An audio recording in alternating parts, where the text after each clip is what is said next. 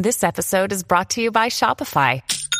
Forget the frustration of picking commerce platforms when you switch your business to Shopify, the global commerce platform that supercharges your selling wherever you sell. With Shopify, you'll harness the same intuitive features, trusted apps, and powerful analytics used by the world's leading brands. Sign up today for your $1 per month trial period at shopify.com slash tech, all lowercase. That's shopify.com slash tech.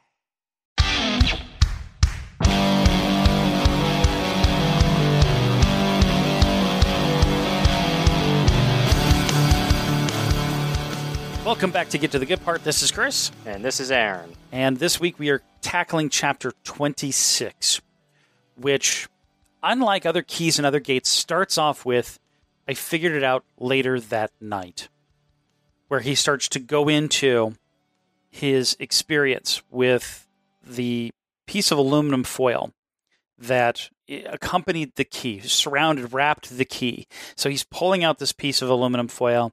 He scans it into the system. He scans both sides. He enhances, evens out all the creases. Have Have you ever heard of a more boring thing to do? I, I just I, I'm imagining in my mind just this intricate, highly detailed piece of bubblegum wrapper that's been smoothed out flat with even all the creases smoothed out flat and just going, hmm. if thought anything anything so boring as just to watch this piece of aluminum foil or aluminum paper. Yeah. I like the fact uh, that he's eating corn chips at the time. So his hands are busy. He's eating a lot of corn chips in this book. I, you know, had there been decent product placement, not like we need any more 80s references. but he could have thrown in some some some references to the kinds of corn chips being eaten, like, mmm, these Frito Lays, wink, wink, you know, were eh, delicious. The thing is, though, I mean, he's he's a big name gunter now. He can afford maybe a piece of fruit. yeah, and you know what though? It, the problem is, is that if he gets fat on corn chips, and I'm not fat shaming here because I'm a big boy myself, but if he gets fat on corn chips, the machine that he's that he's he's operating in will punish him. Yes. So eating corn chips while trying to figure out this piece of aluminum paper uh, or foil paper is doing him no good. The thing that came to my mind was that given the state of affairs in the country, corn is probably the most readily available and cheapest of the grains, right? So this is his version of apples. Yeah, this might be like the what's the most accessible staple to the masses is corn and corn-based foods. I could see it, you know, after the wheat riots of uh, 2027 and um, and the invasion of foreigners from the south. I can already feel like I'm going to cut this out.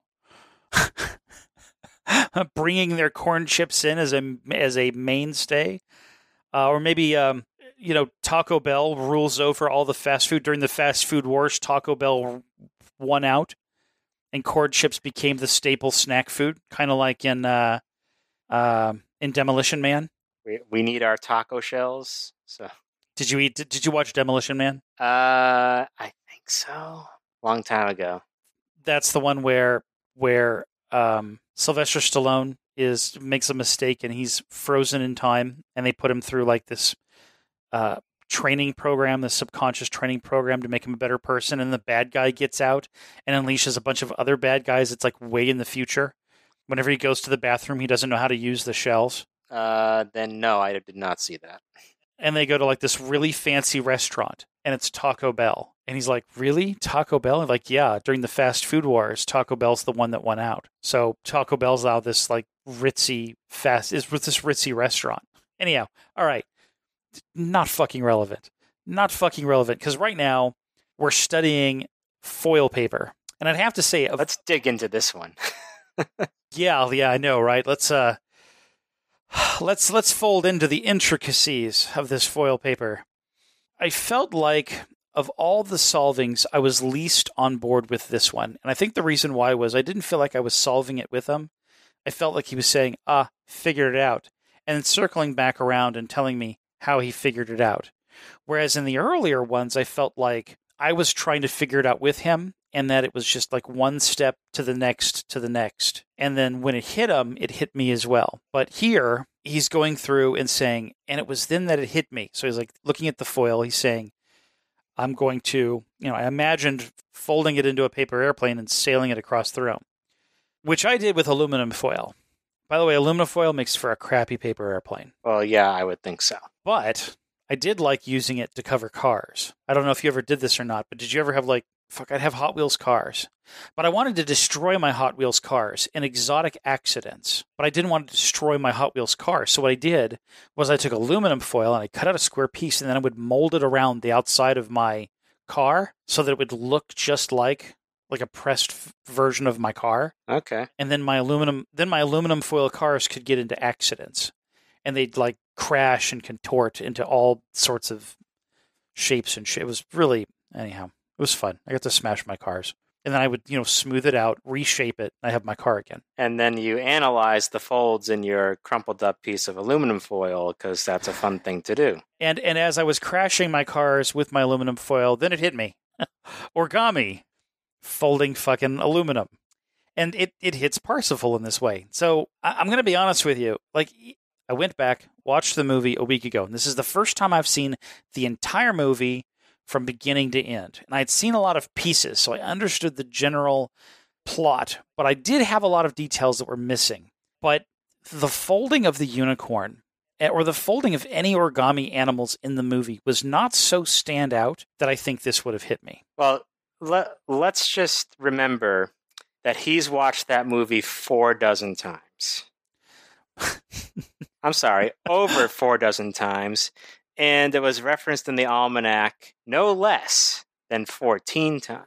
This is why I was so annoyed with him in the previous chapter, because if you've seen it that many times and it's mentioned in the almanac so many goddamn times, how did you forget? How did you not arrive there? And it's in his top 10 movies. Yeah. So it's not like you had to read very far. If you're going down the list of hundreds of movies, and if it's in his top 10, like you you'd literally hit somewhere between 1 and 10 before a test and foil might pop out at you. So that that I that I could understand. Like why wouldn't this be a no-brainer? And I and I get that we're telling a story here, but then to come back and go, duh, it'd be so obvious. And of course, we're sitting back going, duh, it should have been so obvious. You should have been able to reference this. In retrospect, it's easy to think that, for me at least. I can see how everyday life you're trying to solve a problem and sometimes the easiest solution is the hardest one to arrive at because you're just expecting a level of difficulty that's just so far beyond the obvious you you can't get there and i think that has to be what's happening with him and with artemis So you're saying he reached a place where he might have overlooked the obvious. yeah i think he was overthinking it he's examining the wrapper like the answer's there like he, he's looking at the at the micro and not the macro. It's not like there's going to, you know, be that that crazy fold in the paper that then says, "Ah, there we go." But it's the paper itself. It's the double-sided paper. It's the aluminum kind of look on one side and the white dull paper on the other. And that that's that's the message. He got caught in the weeds on this one. Right. And I and I get that. Like it's it's easy to get caught up in expecting the complicated and overlooking the simple answer. Like maybe it's too simple. You're expecting something to be rooted at a much deeper level. And in fact, it, it's coming off at a much more surface level it, to the point where you're smacking your forehead going, why isn't this the first thing that hit my mind rather than the last? Well, I mean, obvious why it's the last, but, you know, so much further down the road that you, you circle back around and go, why didn't I get to this sooner? Why wasn't it? Why wasn't this obvious to me? And when you look back at it, this was probably the f- first or second easiest clue that we've seen so far. Right. So Gaff, the character in the movie that is the sort of unwilling police sidekick, Yeah. he really doesn't do shit in the movie. He just shows up, looks at him with strange eyes, and occasionally folds and drops an origami animal somewhere in the scene. And he folds several origami animals. I don't think that unicorns were necessarily like he's folding unicorns everywhere. He had different animals that he folded. So why do you think that in the book the unicorn is the special creature here? I think because it's from the last scene, and I'll take the book's word on it that it is very iconic. I think partly due to the fact that it is the last scene. And I don't know, there's just something mystical about the unicorn that I think makes it appropriate for something like the Easter egg hunt. What were the other the other image the other um, origamis used in the movie, at least in the version that you were watching? I don't remember. I, I remember that they were just general animals. I thought there was like a horse one. I thought there were a few of them. Uh, there was for the, I think the, the- first one he makes is like that little matchstick man. Yes, yes, I remember that. Yeah, I guess that would be harder to wrap around a key, huh? Yeah, Okay, so I can kind of see that. I, I can I can definitely see that because the, the unicorn was in the movie. I think it was focused more specifically. Like everything else was incidental, but in that last scene, it was meant to be or was meant to communicate that Gaff had been there, that he too could have taken out the replicant, yeah. but that he chose not to. So, do you know about the alternative interpretation of that? No, uh, uh Okay. Um, this is very interesting. Which version of the movie did you watch? Did you see the uh, final cut, the director's cut? No, I, I don't know. I don't think so. I got the final version that I got was the one that was for rent on Amazon. Okay, so I think so I don't remember final it being. I don't. I don't. I don't remember it being the final cut. So I, I don't know. Tell me what what. Tell me what you're going to say, and I'll see if that. in the version that you watched. Were the were there's were there these very short kind of pseudo dream sequences with an actual galloping unicorn? No, No. I don't think so. No, no, not at all. No. Okay, so apparently this was added in the director's cut and the final cut version of the movie.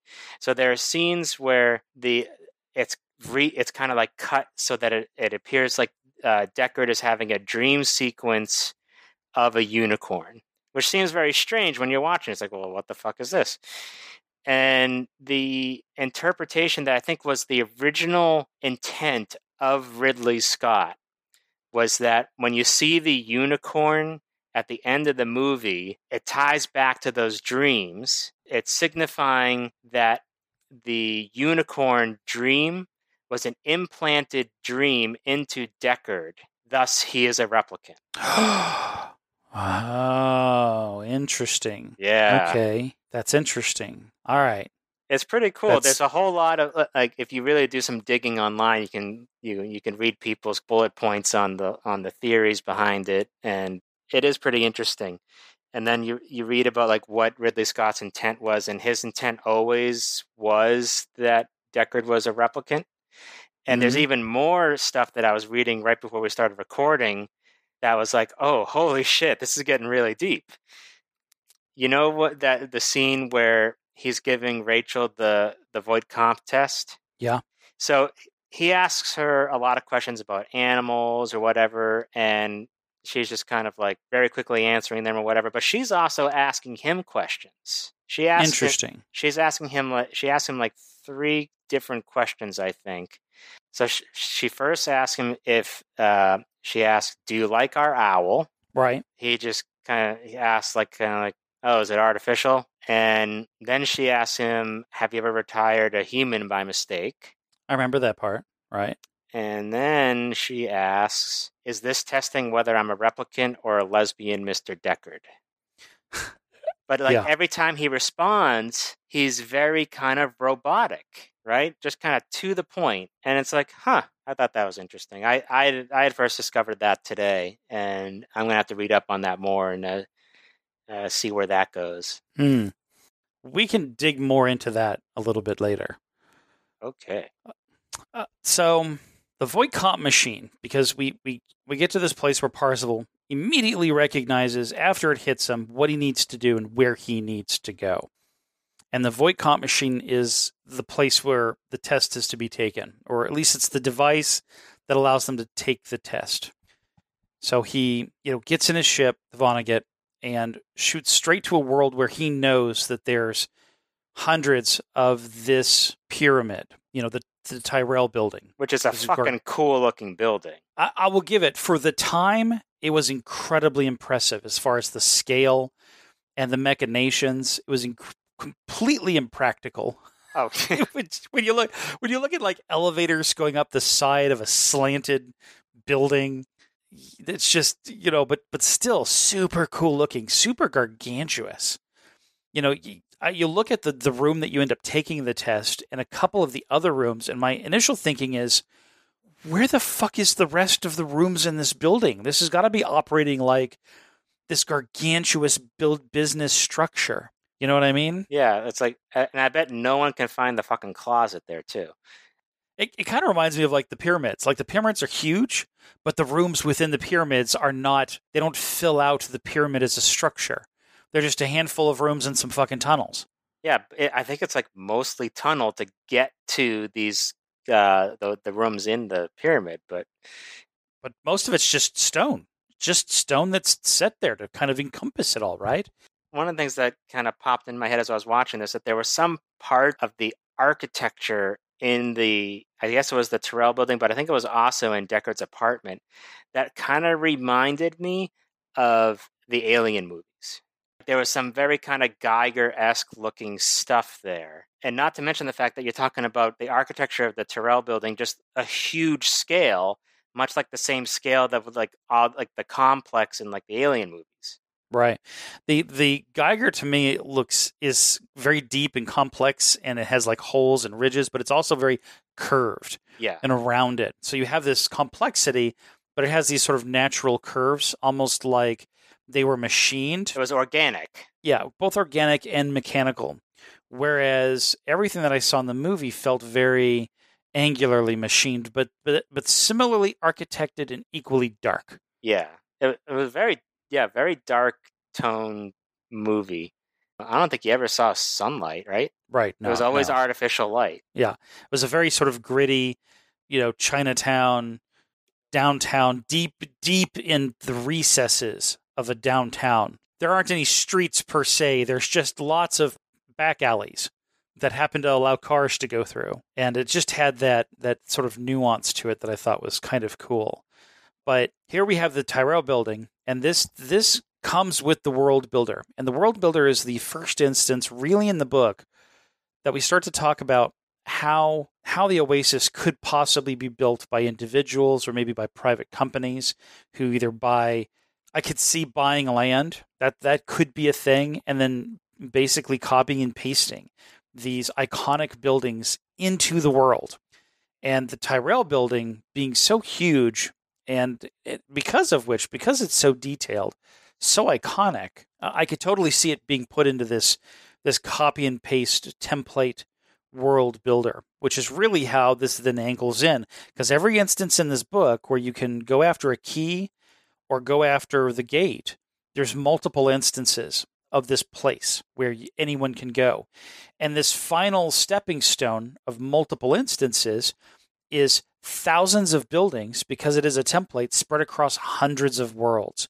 So it lends to this sort of private finding that he can basically hope to find any building, any any planet that has this building on it that was used as a template and use the default password to get in, which likely would be the case because you would just simply drag and drop and boom, you've got your building, move on to the next building. So I thought that's pretty cool. You know, build it into the world builder. But if you had to put any buildings into the world builder, like if you expected templates to be in the world builder for you to build out your world and make it easy for you, what kind of iconic buildings would you stick in there as a template? Let's see. Iconic buildings. I think just because they it pulls on my heartstrings a lot, I do like the Ghostbusters headquarters. Oh, I was just thinking that. Yeah. I think I might want to I think I would probably go with probably the uh, the clock tower from Back to the Future, just right, so I could right. like read, so I could just do that. That'd be awesome. One that I just kind of thought of for the world builder, but also would be good for um, for my version of Falco would be Spaceball City, like the whole city. The whole city, because it was just like this big bubble on like it was encompassed in a giant City bubble. was kind of like this. It was kind of like these Yeah. bubbles on like a planetscape thing with the with the Capitol dome on top of the big bubble. Oh, that's cheesy as shit. Okay, that's cute. I could I could totally but that's some fucking lazy shit right there. That's like something that they're like we need to make a city and we're going to call it it's going to be Spaceballs City. Well, that makes sense because all the buildings will just be balls. You know, as a kid, if you're making a diorama, this is the easiest fucking sci-fi landscape to make because you just go to the store and find various sized foam balls. Eh, I, I, don't remember this at all from the movie. I think that if I was to do like a, a, single building, I'd almost need like a cityscape in order to create a scenery. So for me, ideally, like I like the Ghostbusters, so I would have the Ghostbusters firehouse, I mean Ghostbusters headquarters, right? Yeah. And then I would have the the apartment building that oh that Dana lives in that that Dana lived in. oh, their nice. first client, the one that paid them up front for their services. Uh, it, I would have that. Maybe the church that's next door. So for me, it's kind of like if I wanted templates, I wouldn't just want one building. It would need to be like those sets that you buy for Christmas that you set out across the mantle. Yeah, the I was gonna say you're basically building a the Ghostbusters set, Yeah, and I, Yeah. I'm not I, I'm not knocking it. That sounds awesome. I'm with you as far as the Ghostbusters fire hall or the, the Ghostbusters headquarters Yeah, is the first thing that came to mind. God, I'm trying to think if there's anything different because just both of us coming up with the same damn thing is it's boring as fuck. What, what about putting the Sears Tower in there so you can go up to the way top with like Ferris Bueller and look down? No. Okay, throw a little Ferris Bueller in there, or you know, you could have the town from Back to the Future. You'd have the school. You'd have his house. You know, you could rec- you'd have the the the malt mil- malted milk shop Yeah. that they go to. You you could do the entire town, not just the clock building. And you could do the you could do the same town, and then like you go across the border, and then you're you're in the 1955 version, or you're in the eight, 1985 version, or the 2015 version. Actually, you don't really see the town in in 2000 uh, in 1985 all that much. I could I could see a planet that has multiple versions of the different time periods for the same town that is Back to the Future, spread out across the entire planet. This is kind of getting me like excited for the idea of ever doing this, and yet I know it's just not going to happen. and you walk through a gate, and then it takes you to another place on the planet that is another time period for that town. And you walk through another gate, and it takes you back to the Wild Wild West, which is where that you know was the town, right? Yeah, or you could just skip that Yeah. one. it, you weren't a fan of the of that. You weren't a fan of that It it was the Come on, the train, the flying, the flying train was cool. yeah, but everything else but that movie was clearly uh, the it was the lesser of the movies. You felt that that might have jumped the shark, like they ended it there for a good reason. Yeah, it was it was done. It was done. They had reached their they had reached their climax, I suppose. So he's going into the Tyrell building and he's fighting his way through replicants, which after having seen the movie now, that's fucking tricky. Like the replicants were intelligent, they were very quick moving, they were hard to kill. That was the point. Yeah. For a number of them at least. But he's burning through replicants, he's killing all the NPCs. Particularly what I liked here was I think that this is the first mention where he says that he never ran out of ammunition because bullets teleported into the bottom of his clip. Yeah, can I interject a point right here? Sure. This, above all other things, bothers me the most about this book, and really any book that refers to it as a clip. It is not a clip. It is a magazine. Okay, so if we uh, if we go back to the magical uh, Wikipedia's, it says a clip can reference a device that is used to store multiple rounds of ammunition together as a unit ready for insertion into the magazine or cylinder of a firearm. This speeds up the process of loading and reloading the firearm as several rounds can be loaded at once rather than one round being loaded at a time. So, a a magazine could potentially contain the bullets. The I'm sorry, a clip would contain the bullets. The magazine is the thing that you load the bullets into. Correct. So that them calling this a clip makes I think this well. Uh, so what did they call this a magazine or a clip? What did I miss here? He calls it a clip. Okay, so technically the clip is the thing that holds the bullets that you then use to load into the magazine. Your run of the mill handgun, you're going to manually load the magazine. It's going to have like a spring loaded kind of Right. thing, and you just kind of push them all in, or you can use a loader, but they're generally individual. You, you buy like a box of ammunition and then you insert Right, them right. manually. I've I've really never made the distinction before. So I have an SKS, and uh, there are there are clips that you can buy that hold the ammunition, but they themselves are not the magazine. they're meant to speed load magazines. So the magazine you could load one at a time, but a clip is used to quick load bullets into a magazine, is how it's defining. So for him to say that it kept loading into the clip, you'd be like, well, that would be a waste of time because I don't want it in my clip. Damn it, I want it in the magazine. If you stick it in my clip, then I've got to take the clip and load that into my magazine. And, you know, that's, that's, okay. I get what you're saying. That would be irritating It is irritating. it does definitely show uh, a little bit of inexperience. Uh, You know, it. Uh, yeah, yeah.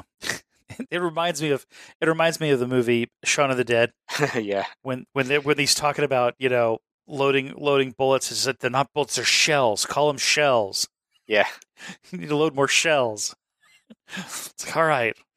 Uh, yeah. Yep, So I, That, I, I that is a fair point. Yes, it is. It is. It's just it's that interesting technical nuance there, particularly like in video game culture, where even even people who play video games would get that shit right. Yeah. Okay. Now I wonder because oftentimes I'll give an example. A magazine is something that is, relatively speaking, permanently attached to a gun. No. Well, I mean, like Well, it's it's a It's something that clips onto into the, the gun. gun. I don't Yeah. know. I, have I've often, you know, when I think clips, particularly when I'm talking about like pistols, for example, you, you always see in, in the movies where they just hit the spring and the and the, the magazine pops out It empty. slides out like it's nothing, and then they grab Right. another one, And pop it back in. pop it back in.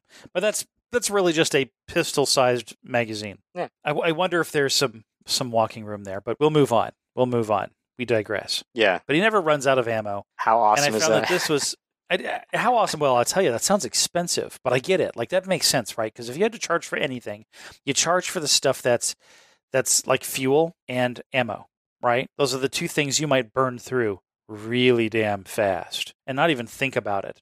But as he's going through and he's burning, and again, this is a gargantuous building.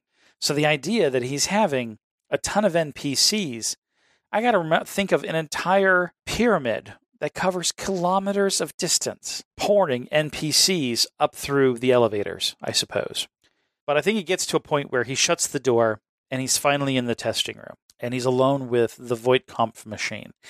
And I did a little research on the Voigtkampf because my first thought was maybe what you know what does what do these words mean? Why did somebody think up these words? You came across something interesting. What, what was it that, that you had come across there? I didn't come across much, but all I could find was that they're, I think they're both German words or German surnames. Mm-hmm. Kampf, like the the book that Hitler wrote, Mein Kampf, which in English means my struggle. Kampf means struggle. Mm-hmm. Um, Voigt, I th- the best I could come up with was that it kind of means uh, like someone who's elected to something. I couldn't really get a very good. I couldn't get a, a, a good meaning behind Voigt other than that. Okay. You know, I've also seen people just say that those are just the names of whoever created the the test, which makes a lot of sense. So that would kind of mean the sur that they mean surnames and kind of like you have a study you have a study with with two two peeps that were on the study and then they they kind of run their names together yeah. because these two people kind of came up with this system So and, and we've Uh, seen this we've seen the- something like that before So, so the name Voight, as it was spelled in the original novel, if you look that up, you see that there is a German sur- surname that may refer to a few different people. Alexander Voigt, who was a German football player, Angela Mhm. Voigt, an East German long jumper, or Christian jon voight Jon Voight. Uh, that he spells- angelina jolie's father I'm not done yet. And the last one, Christian August Voigt, an Austrian anatomist. ooh that's interesting i don't know if there's a connection there Yeah, but at least like I'm the think- fact that what we're talking about is robots and Yeah. somebody who would be intricate and, and it's neat because the machine itself actually sort of magnifies the eyes to look at the pupils it really kind of delves into the anatomy of the robots that are being questioned and as uh, as Parzival mentions, the bellows that makes it gives it the sense that it's breathing. And my understanding of the bellows is that it was taking in air samples from Ah. chemicals produced by the body of the robot when it was answering the questions so it's really this lie detector for robots where you're asking questions and the response from the replicants determines whether or not they're telling the truth, whether or not they're replicants or not. Hmm. That's Uh, pretty. and it's not even like a true thing per se. Uh, Uh, th- some of the examples that I looked online, I thought this was really neat. Was that it's kind of like a cross between a, a, a lying detector and a Turing test. Are you familiar with what a Turing test yeah, is? Yeah, that's the one that created by Alan Turing to see if it's uh, Mhm. artificial intelligence or not, or something like that. Well, he speculated the idea that artificial intelligence could be qualified as the ability or the inability to distinguish a conversation with a robot or, again, an artificial intelligence from another human. So, the, the general concept here is that if there was a room and there was a door between you and another something, and you wrote a message and you passed it under the door, and then something wrote a message and a response passed it under the door back to you. Whether or not you could be fairly assured that this was or was not a human, and if a an artificial intelligence, or rather a, a, robot of some sort, could fool a human pretty well as far as conversation quality was concerned, then you could classify that robot as as as intelligent, as having artificial intelligence. Now we've come much further since then in classifying artificial intelligence. But I really like the idea that you have this lie detector machine, but the replicants aren't lying. The replicants might not even know they're replicants. So you are having a conversation with a robot and asking questions and watching responses for a way that would be different than how a real human would respond under the same circumstances. And that's just this neat mashup of lie detector slash Turing test that I thought was really kind of a, a cool way to approach it. Yeah, So when I dove deep into it, I thought that's a pretty fucking cool thing to to dig into. yeah. And then when you you know thinking about in the in the way that the reason why uh, Rachel it took her uh, it took well, it took Deckard a hundred like over a hundred questions to figure it out.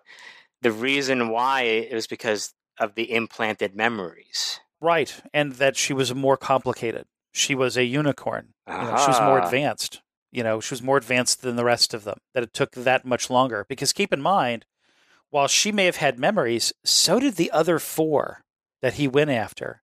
So the beginning of the movie opens up with Creepy Guy. I don't remember Creepy Guy's name, but Creepy Guy.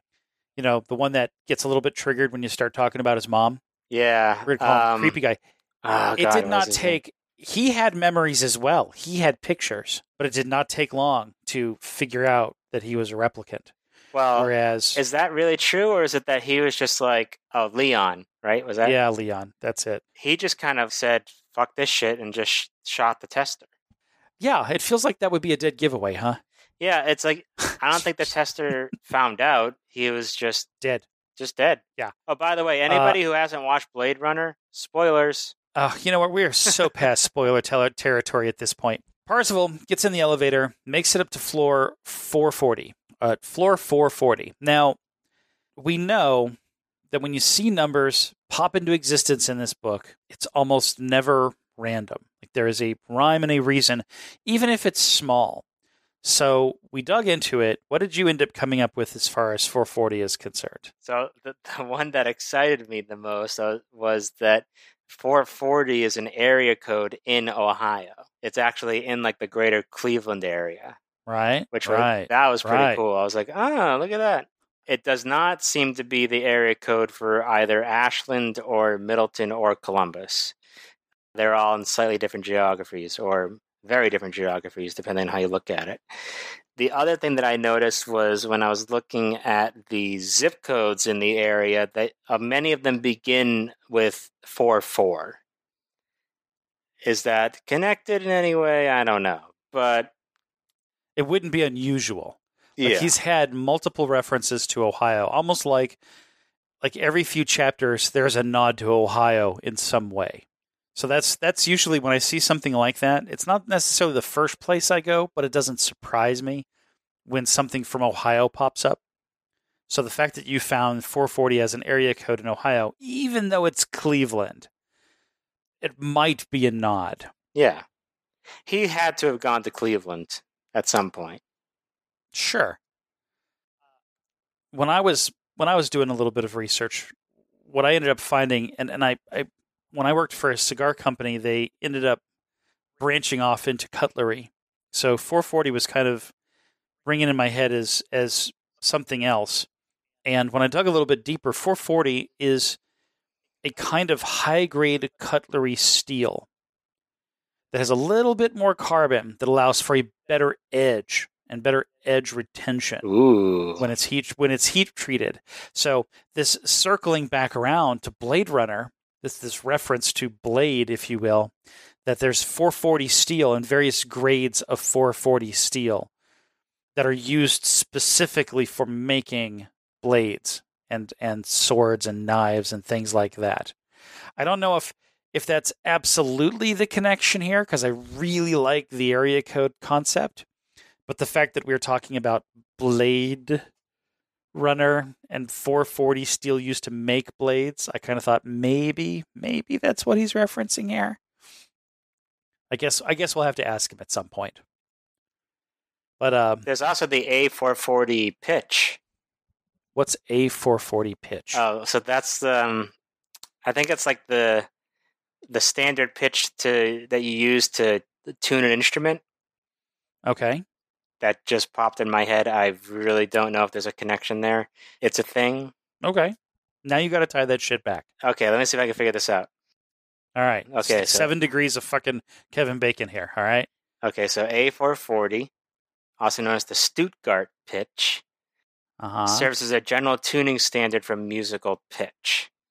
So let's see, how can we tie that back in here? Uh, he's going to the 440th floor. Not coming up with anything. Although you could you could make a, some type of roundabout explanation for well, tuning is to bring something kind of back into uh, equal, not equilibrium, but you know, back to proper function, right? Right. And this chapter kind of has Parzival coming back to being the Gunter that we know him to be from the earlier chapters. Like he's back to like you know, well, uh, it was kind of the previous chapter where actually not not really even last chapter he was given the the um he was given the answer to the clue. Now he's figured it out on his own. So he's back Right. to being the problem solving Parzival that that we know and love. And A440 pitch being a, a, a tuning of um, a musical instrument tuning uh, pitch is my guess at a roundabout way of tying in A440 with the 440th floor. Okay. And that could all go Uh, on the cutting room floor. uh, if I had to take a guess in the direction of A440, A440, known as the Stuttgart pitch, is a standardized tuning pitch, but it was originally used. Oh, hold on a second. No, no, it doesn't make any sense. I thought this was a it was a pitch that was originally approved by the German Natural History Society. Uh, Again with the Germans. and maybe again with the German. Yeah, that that's kind of I. There's a German theme going on here. Uh, I don't know if this makes sense in the same meal. However, you know there is that thing. There's there's sort of a German thread going through here with the Voight-Kampff. Uh, I, I don't know. Again, cutting room floor, quite possibly. We'll move on. Yeah, we will We'll move move on gladly. Yeah. Okay, so we find ourselves after he jumps through the portal in Middletown Lanes, and it is a bowling alley. And like many bowling alleys in the 80, eight, like many bowling alleys in the 80s, there is a game room. And and I can attest to this because in the late 80s and early 90s, I was a part of a bowling league. So after we got done playing bowling, we would go to the video game room that was this long, wide hallway filled with video games. And I have vivid memories of dumping a crap ton of quarters into these machines. But I, you know what? I, I, that was the only time that I enjoyed video games a- as much as any time. Really, I enjoyed it the most during that period of time. So I can kind of relate to this. This the, the lineup, the wall of video games along the wall. But he has pulled in to a very specific game called Black Tiger. Black Tiger was a Capcom game and it was a side scroller and it was really, you know, during a time as we kind of researched and, and played with this, during a time where side scrollers were were kind of all the rage. I mean, you talk about Contra, which was Fuck a Konami yeah. game, Castlevania, also a side scroller. The graphics were getting a little bit better. Uh, you had a lot of jumping, a lot of shooting. You know, you'd have that that chainmail that would lash out like a whip and hit something. That was really cool. So you had these series of games during this period of time, 1987 ish, where this this type of side scrolling would come out. And in fact, I don't I don't remember Black Tiger. I remember Contra. I remember Castlevania. I don't remember Black Tiger. Yeah, me neither. So I, I never- I played a lot of fucking Contra back in the day. That game was awesome. It was. and I definitely played Castlevania.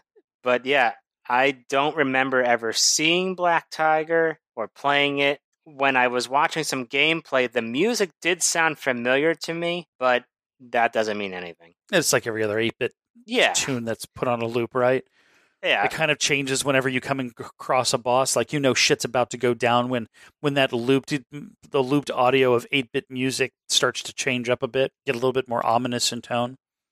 So I had never played Black Tiger, so I watched some some gameplay through and It reminded me very much of like Castlevania, and I can see just just watching it. I'm not going to say that the game is easy because no doubt there are parts of it that are difficult, but I could see why I might have never seen this in any video game hall that I had been to, which is that it doesn't look that hard. And for a place to make money, they want you to put a quarter in and then die in about two and a half to three minutes, and then put another quarter in to continue. Whereas Black Tiger, yeah, that might take three hours to get through, I suppose. But just watching the gameplay through, I was like, this isn't bad. I could play this for 20 or 30 minutes, maybe on one quarter, Yeah. which kind of left me thinking, you know, what other games would have been crappy arcade games that wouldn't make, you know, a guy running an arcade any money because it was just too freaking easy to play? Uh, what what kind of game for you was something that on a single quarter you could go at length on? uh, single quarter. Try, try not to put too much emphasis on Nothing. there ain't nothing. Not, I'm pretty sure. eh, I'm pretty sure.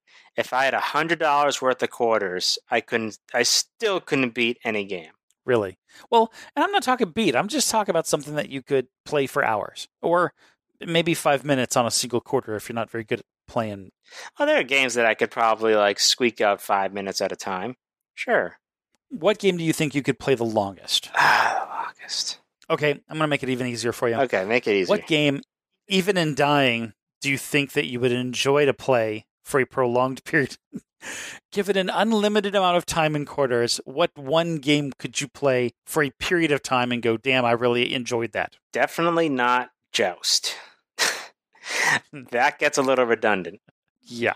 I'm trying to think of like other games that uh, we played up in Columbus because that's really the closest reference I have to games of that genre and ilk. Uh, I enjoyed Tempest. I could play that for a while.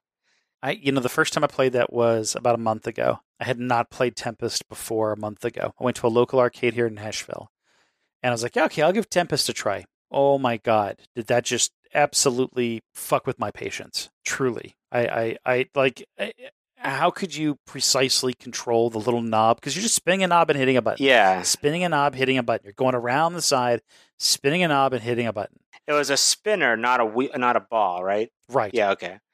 Right. Yeah, I thought the the uh, interface was a little bit bizarre, but I thought you know, like in the five minutes that I got to play, that I f- I felt it was a game that I could probably deal with, and by deal with I mean like it's simple enough for me to understand because I'm I don't I don't like the really difficult games that you have to like really think about things and strategize too much, and you, it's a whole story, and you need a master's degree in gaming to solve. It's like no, I don't want any like I don't have enough time for that. Okay. So you like you like something quick, relatively challenging, but relatively mindless. Yeah, I mean, like, uh, and we got to play this that Star the Vector Star Wars game, which was that was actually a lot of fun too, and it was simple. Mm-hmm. mm-hmm. You know, I think part of it is that maybe what I enjoy about it is because the graphics are so simple that my mind kind of takes over and creates its own thing out of it. Yeah, yeah, yeah. It's like softcore porn. Exactly, that was exactly the thing I was thinking of. You're like, I don't need to see you completely naked. I get the point. Yeah, I can imagine it. You know, it's like those movies where you see the sheets and the bodies and you go, I know what's going on. That's Star Wars for you. yeah, exactly. Star Wars is softcore porn. I'd I'd say Star Wars the yeah, the Star Wars video game is the is the, the softcore porn. In fact, I think we God, I think we had this conversation a few episodes back. We did. We were talking about um that Vector, Vector. the vector games and that battle game with the tanks, um, Battle Zone, right? Is that what it was called? right, right. And uh, Yeah, and yeah. you were saying how you got completely immersed in it because you were just it gave you enough that you could draw the rest yourself. Yeah, yeah. For for some reason, it was incredibly entertaining. I could play it for hours, but now I look at it and I'm just, uh, you know, I'm I'm so burnt out on good, you know, real, real solid graphics. You know, the stuff that's out there today.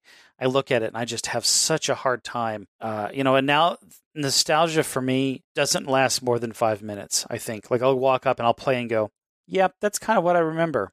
Okay, I've had enough now. Like I don't, I don't, I don't relish nostalgia very easily, very well. It's one of the reasons why I look at Star Wars pretty objectively and go, you know what? That first movie, episode four, well, that kind of sucked. it was it was all right. I mean, it was like it was like B level. Yeah, like I wasn't. I look at it. Go, back and look at it today. I mean, seriously, like compared to all the shit that we are crazy critical about that comes out today, and then immediately afterwards, watch that. Okay, it's like eating Doritos and then having like a plain corn chip. It's just it's it's you're just so overwhelmed. I suppose and we've circled back to corn chips.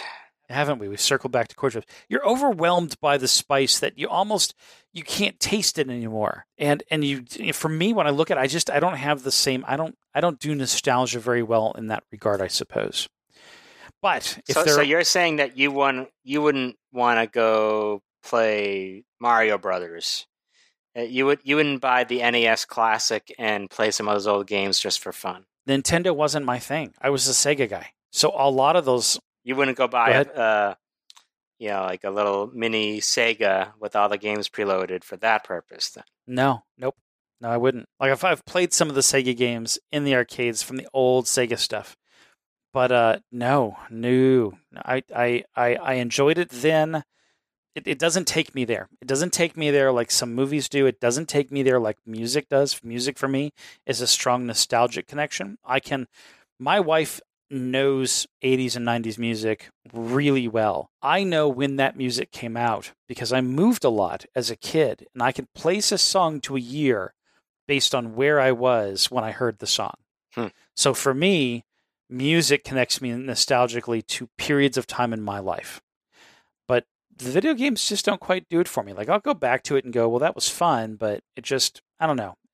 I, I think I enjoy pinball machine games now way more than I did as a kid. really, I, Like, as a machines kid- don't do it for me. It, they do it for me now. I don't know what it is. I don't know what it is. Maybe it's because it's a, there's a physical element element involved. I'm seeing a ball rolling around. I'm smacking things. There's more tactile involved. I, I don't know what it is because we don't live in the world where we interface with a lot of tactile stuff. Like our phone screens might fucking vibrate every once in a while, but and we have like a little bit of feedback in our joysticks these days. But really, most of it is in screen. You're not getting a lot of tactile feedback, but with a pinball machine, there's lights blinking, there's various video displays going on. You've got these little chits that that pop up that you hit them and they pop back down and you get certain points for it. It's just the layout, it's it's I don't know, I just I like it a lot more now whereas a kid I was way more into the video games. Now I find myself I could spend hours on pinball machines, much more I think than the video games of yesteryears. Uh, I will say that what impresses me the most about pinball machines is just the level of engineering in them. Oh yeah. That, like I, oh I'm, god. the last time I was at a like uh, the new barcade that opened up uh, near near where I work, I walked by a couple of these things. I'm like, oh my god, these things are crazy. And even the older ones. I mean, ones from 15 or 20 Oh, years yeah. ago. I mean, like they're they're I mean, they were really complicated. And if you've ever seen like the tops pulled up and all of the intricate wiring and working underneath it, it's uh you know, I think video games of the 80s were programmatic uh marvels. And definitely an engineering marvel in the sense that they made it so that everybody could get a hold of these video game systems. But pinball machines were like mechanical marvels that that complemented. They, they were the other side of that entertainment industry. What I find amazing about those things is that it's not like the soft like the software games that you can get today where oh there's a bug in the code you just download a patch and it's fixed to you know to make thousands of these pinball machines, ship them all out, and then oh well, we crossed a wire somewhere. Like that's not easy Mhm. to fix, right? So you kind of have to get it that was shit right. Yeah, or It would wear down. so these things had to be basically they had to be done right and built to fucking last. And you had to transport these things physically mm-hmm. across large distances. Yeah, They're kind of amazing pieces of machinery. yeah, yeah. Highly respectable. I mean, and again, I don't want to downplay the video game industry, but the pinball, you know, game industry is it like you said there's a lot of physical elements that go into these things running right. Uh, you know a video game system you know you had the screen and you had the buttons and the joystick. And the buttons and the joystick were the biggest interactors that you had to really deal with. Like if that went out you could replace buttons you could rewire the buttons you could you know deal with that. But the pinball machines had so much relying on mechanical systems. It's remarkable. It, it just it truly is. There's so many points of mechanical failure in a pinball machine that could bugger with the game that it was it's impressive to play today.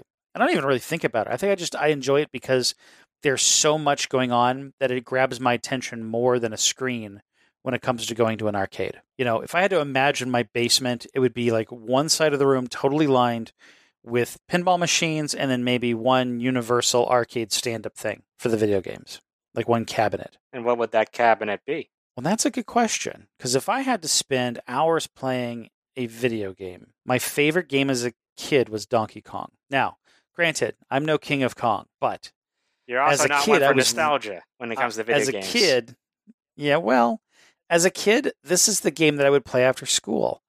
I would come and play this game for at least an hour or two, and I'd get up to level. I don't think I ever. I don't think I ever broke level forty, but I could get up to thirty nine. That was my highest without dying. Well, without having to restart the game, because you know how this worked. You know, you got a couple lives, a few lives, and then once you burned through those, you had to start over from the beginning. So I could get up to level 39. And I don't know what that equates to in points because for me, I was really just concerned about levels. Fair enough. But it would be that, and then I would go and watch He Man. Nice. Like that was that was my that was my after school regimen. It was that and He Man. And I and I had it timed out too. So that would be that would be my hours game. Like the one game that I could pop a quarter into and probably spend hours playing as a kid at least, it would be that. Today, it would be pinball machines. Okay.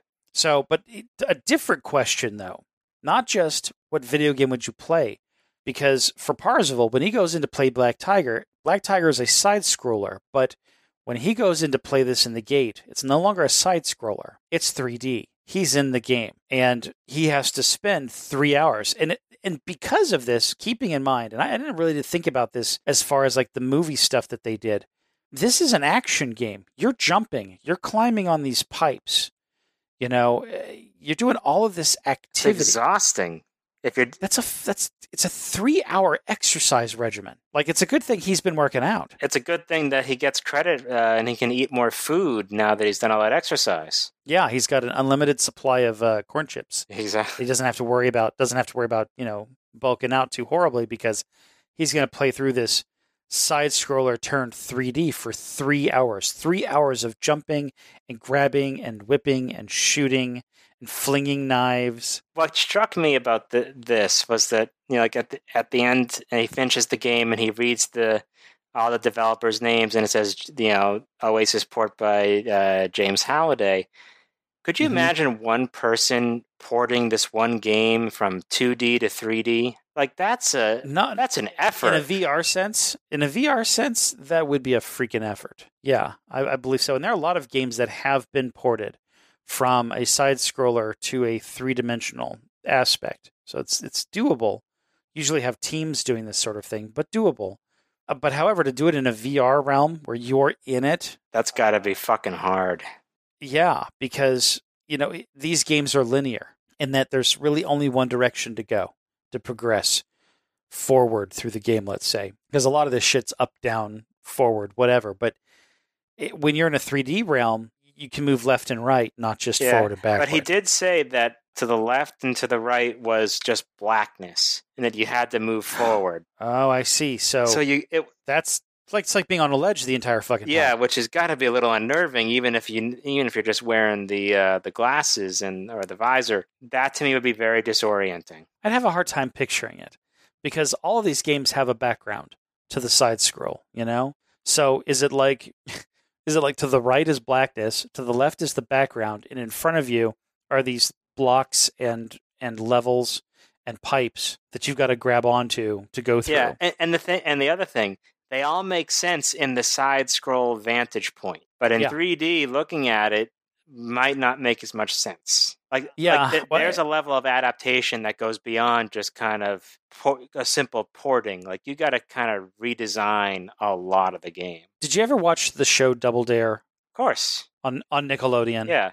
Everybody just went right to When the I- double uh, to the physical challenge. Right, right. So it reminds me of of the the obstacle course that they had to go through in Double Dare. Like that was very linear, but it was still an obstacle course.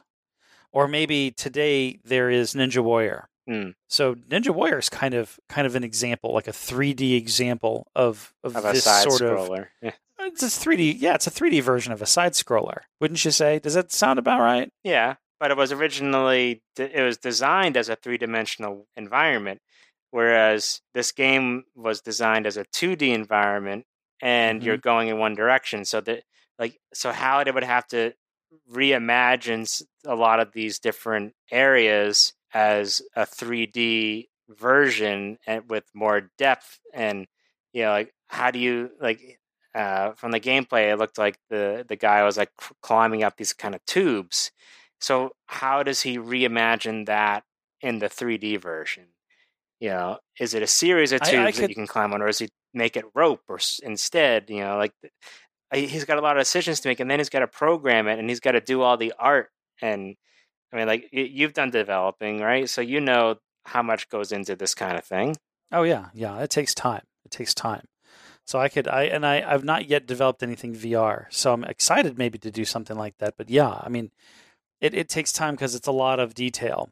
But the flip of that is is a lot of the games these days that are, for example, first person shooters, all could be done in 3D because technically speaking, the environment is rendered in a in a sort of three dimensional environment, even though you're seeing it as a one dimensional perspective.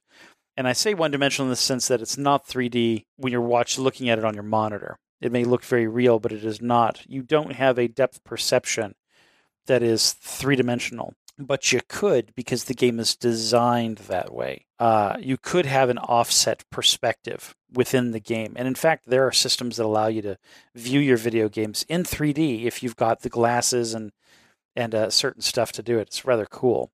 But if you had to turn any game from from 2D to 3D, what would that game be for you? Uh, so if we're talking like turning, you know, your, you know, some of these vintage side scrollers, uh, we've already Mhm. mentioned it, but uh, Contra would be one because Cool. that I remember playing that game a ton. I remember we had to actually borrow that. We didn't even own it. We borrowed that game from somebody. And I remember going to like friends' houses and playing that. I loved that game. I wanted to own it, but we didn't. That that was a I really enjoyed that game. And that actually had some version of a first person pers- perspective in it for some of the the scenes, I thought. Did it? Okay. Uh, yeah, I didn't get very far in Contra. well, like I think like between like the first level and like the kind of there was kind of this intermediate like level where you know you got like the third person view of your the guy whatever you know if he had a name or what and he was going forward through the space as opposed to side by side on the screen. Oh, okay. Oh, okay. Like going down a hallway. Yeah, you'd, yeah, You'd run to the right to duck behind a barrel. exactly, something like that. Oh, okay. So it, it switched that, and that was that was awesome. I think my game would be, and I've I've only played this once, but uh, some friends brought it over, and it felt like I played it for hours, at least until they left. But it was Metroid, Oh fuck yeah, that game was awesome. and I really, really enjoyed that. Uh, just you know, it just kept digging down into the levels, and the, the the lower down you went, the creepier the bosses got, the more difficult the rooms. So you weren't just climbing down things or or jumping over things; you were swimming through things. It was just really super cool. Yeah, that was that So, was you know, not a all the- one quarter game. no, no, most certainly was not. But I really dug that. But As Parzival rounds his way out of Black Tiger and ends up popping out of the machine, finds himself staring down the credits of the game that he's just spent spent three hours playing. What comes up after the credits, after the, the Halliday port, is one of the wise men that presents the opportunity to choose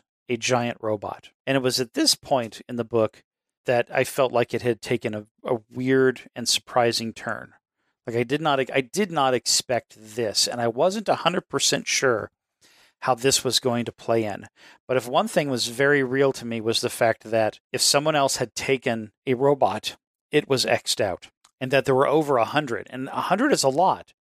But when you think about how IOI was farming Yes. and the potential risk that all 100 robots would be owned, so I have the exact same comment. Why are there only 11 robots missing? well, he says in the book, he assumes that IOI got to those first. Well, yeah, but they'd been farming the keys and they'd got they'd gotten that far. Why aren't they farming the robots to get rid of them so that no one else can get them? That's a good question. What we do know is that out of the hundred, over a hundred that were in there, Parzival picks picks Leopardon from Spider-Man, and I went to see the videos of this because you know I'm trying to envision why he would pick this, and of course the videos have this sort of this. Uh, it's not animation per se. It's it's it's this very physical uh, model that that sort of you know folds. It's Spider-Man driving around in his car, and then his car flies up into the air, docks with this larger device. I, I don't remember. It was like Megadon, Mega something or other. And then that turns into the robot. Mar- That Mar- is lep- Marveler? Thank you, Marveler. Like that's hard to remember. And then changes into Leopardon. And then Leopardon has like missiles that can fire out. He can shoot his hands, like his fists can fire out and punch something at a distance. And and like SpaceX, the the the, the, the rocket fists fly back into the arms and, and land where they were originally. I think that was kind of cool. I think that was, that must have been Elon Musk's in, um, inspiration. Elon Musk is watching those as a kid, going, "You know what? I'm going to do that with rockets. Yeah, Why can't we do? If fucking Spider Man can do that with Leopardon, why can't we do that with rockets?" if you can do it with a fist, you can do it with a rocket. Uh, it, I thought that was neat. Uh, of all the robots that could be chosen, and I'd be curious as to the full length. Like, really, was this the most popular, or was it just simply that he had the most personal enjoyment from watching? See, uh, it, I think the implication is that he had the personal connection with Leopardon. And I just thought that that was a weird thing to do when you're in a contest that's kind of like winner take all. And why wouldn't you real like he starts off on the right path. He says trying to find the one with the, with the best abilities, whatever. But no, he stops on Leopardon despite the fact that it may not be the most powerful. Yeah, it's interesting. It's like being shown an arsenal of weaponry. You've got rocket launchers, you've got Uzis, machine guns, submachine guns, you know, lasers. It's like, you know what? I have a real soft spot in my heart for this nine millimeter over yeah, there. or you know what? The air rifle from A Christmas Story. Air rifle from a Christmas story. You'll shoot your eye out. By golly, that's how I'll defeat Sorrento. I'll shoot his eye out. What?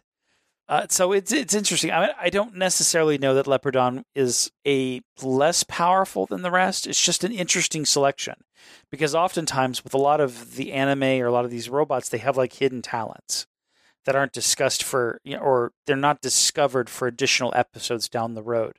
It's a bit like how Superman continues to discover new fucking powers. He can turn back time. Oh, who knew that? Oh. He shoots lasers out of his eyes. That's fantastic. Like he he ends up being able to do a lot of stuff in the comic books and even in the movies that that kind of you're like, wait, he can do that too. When does this end? Does he, you know, is he just still discovering this shit? It's kind of like the whole thing about why magic sometimes bothers you. It's like, well, if you're just going to discover that really convenient power, then who cares? Right. Exactly. You know, it's like you run into a problem, conveniently a new power pops out. Yeah. So I, I totally get that. But it was just an interesting choice. And maybe if anybody who's listening who knows a little bit more, or hell, a lot bit more about this than I do, by all means weigh in because you know, if if Leopardon is like your favorite, no doubt you've got some pretty severe reasoning as to why he would be an awesome robot to have. If it was me, you know, I would probably pick something like Jetfire from the Transformers. But part of that, of course, for me is because I like Transformers. I'm familiar with Jetfire. I know he had a kick ass gun. He can fly. He can turn into a jet and go really fast. Uh, and I think it had missiles too. And it was a fairly large robot when it transformed. But in comparison to a lot of these other robots, might not be the biggest. So I'll admit I don't have tactical sense in, in looking at these robots and making a selection. What was what was a robot that you think you would pick? Uh, well, or that or that you would want in the lineup? I the easiest one for me to arrive at was actually just going, which in a way that I thought was pretty simple, which would have been like Optimus Prime. I watched the Transformers, and you know those movies came out, and so that one was very easy for me to, to arrive at. But then I thought about it more, and I think I'm going to uh, change my answer to the Sentinels from X Men. You know, I, I got to think that Optimus Prime could probably take the Sentinels. I mean, think about it. I don't know, man. It's particularly the more recent movies. He's got the sword. He's got a huge freaking gun. His trailer turns into a a gun turret that he could use to like wipe down or mow down a field of baddies. But you, you got to remember, the Sentinels are mutant hunter killer machines. They, That's they right. have so to be able to stop mut- any like they have to be able to at least attempt to defeat Wolverine. Okay, but if if you're fighting other robots, those robots aren't mutants. True, but it can withstand the the mutants to some degree. It can kill. It can kill some of the mutants. It's it's a it's a pretty good robot. Okay, And- so and maybe the idea here is that huge. it's adaptable, it's large, uh, it's powerful, and it's designed to find weak spots or flaws in dynamically different, in this case, mutants, but opponents. Yes. So if a mutant, you know, fires ice, it knows how to counter that. It it it knows how to sort of dynamically deal with. So that would be good because it could you could potentially use that to weed out very quickly the weak spots in your opponents, no matter how different those robots are. Exactly. I think that I I could see that. I think that it, was uh, it's a smart way to go because the adaptability. It's not like you're getting a robot with you know twelve you know secret moves and skills. It's kind of sort of limitless. Gotcha, gotcha. That's in, and and dynamic. So I imagine that its its weapon or its need to defeat it totally depends on its opponent. Yeah, it, I I think that it would uh, it would hold its own against other robots. Yeah, I could see that. Okay, I could see that. That makes for a perfectly good argument. So we come to the end of the chapter. He's he's picked up his what was it, twelve inch robot, and at this point he comes out. He's popped out of this very happy because, well, let's face it, he just got through the second gate. And in the screen, what he sees before him after he has selected the robot is a pentacle. It's actually a pentagram on a circle. In this case, the, this red pentagram the points come out of the circle. Now, when I read this, I am familiar because of my deep, deep occult research background of the pentacle and the circle. What I was not familiar with is what this is in reference to. Yeah, I, I did not know the reference at the time of reading this. Uh, I have since become very aware of it, and I will stop right there. We'll both stop right there. And with that, we're going to shut down chapter 26. This is Chris. And this is Aaron. Thanks for getting to the good part with us, and we will see you next chapter.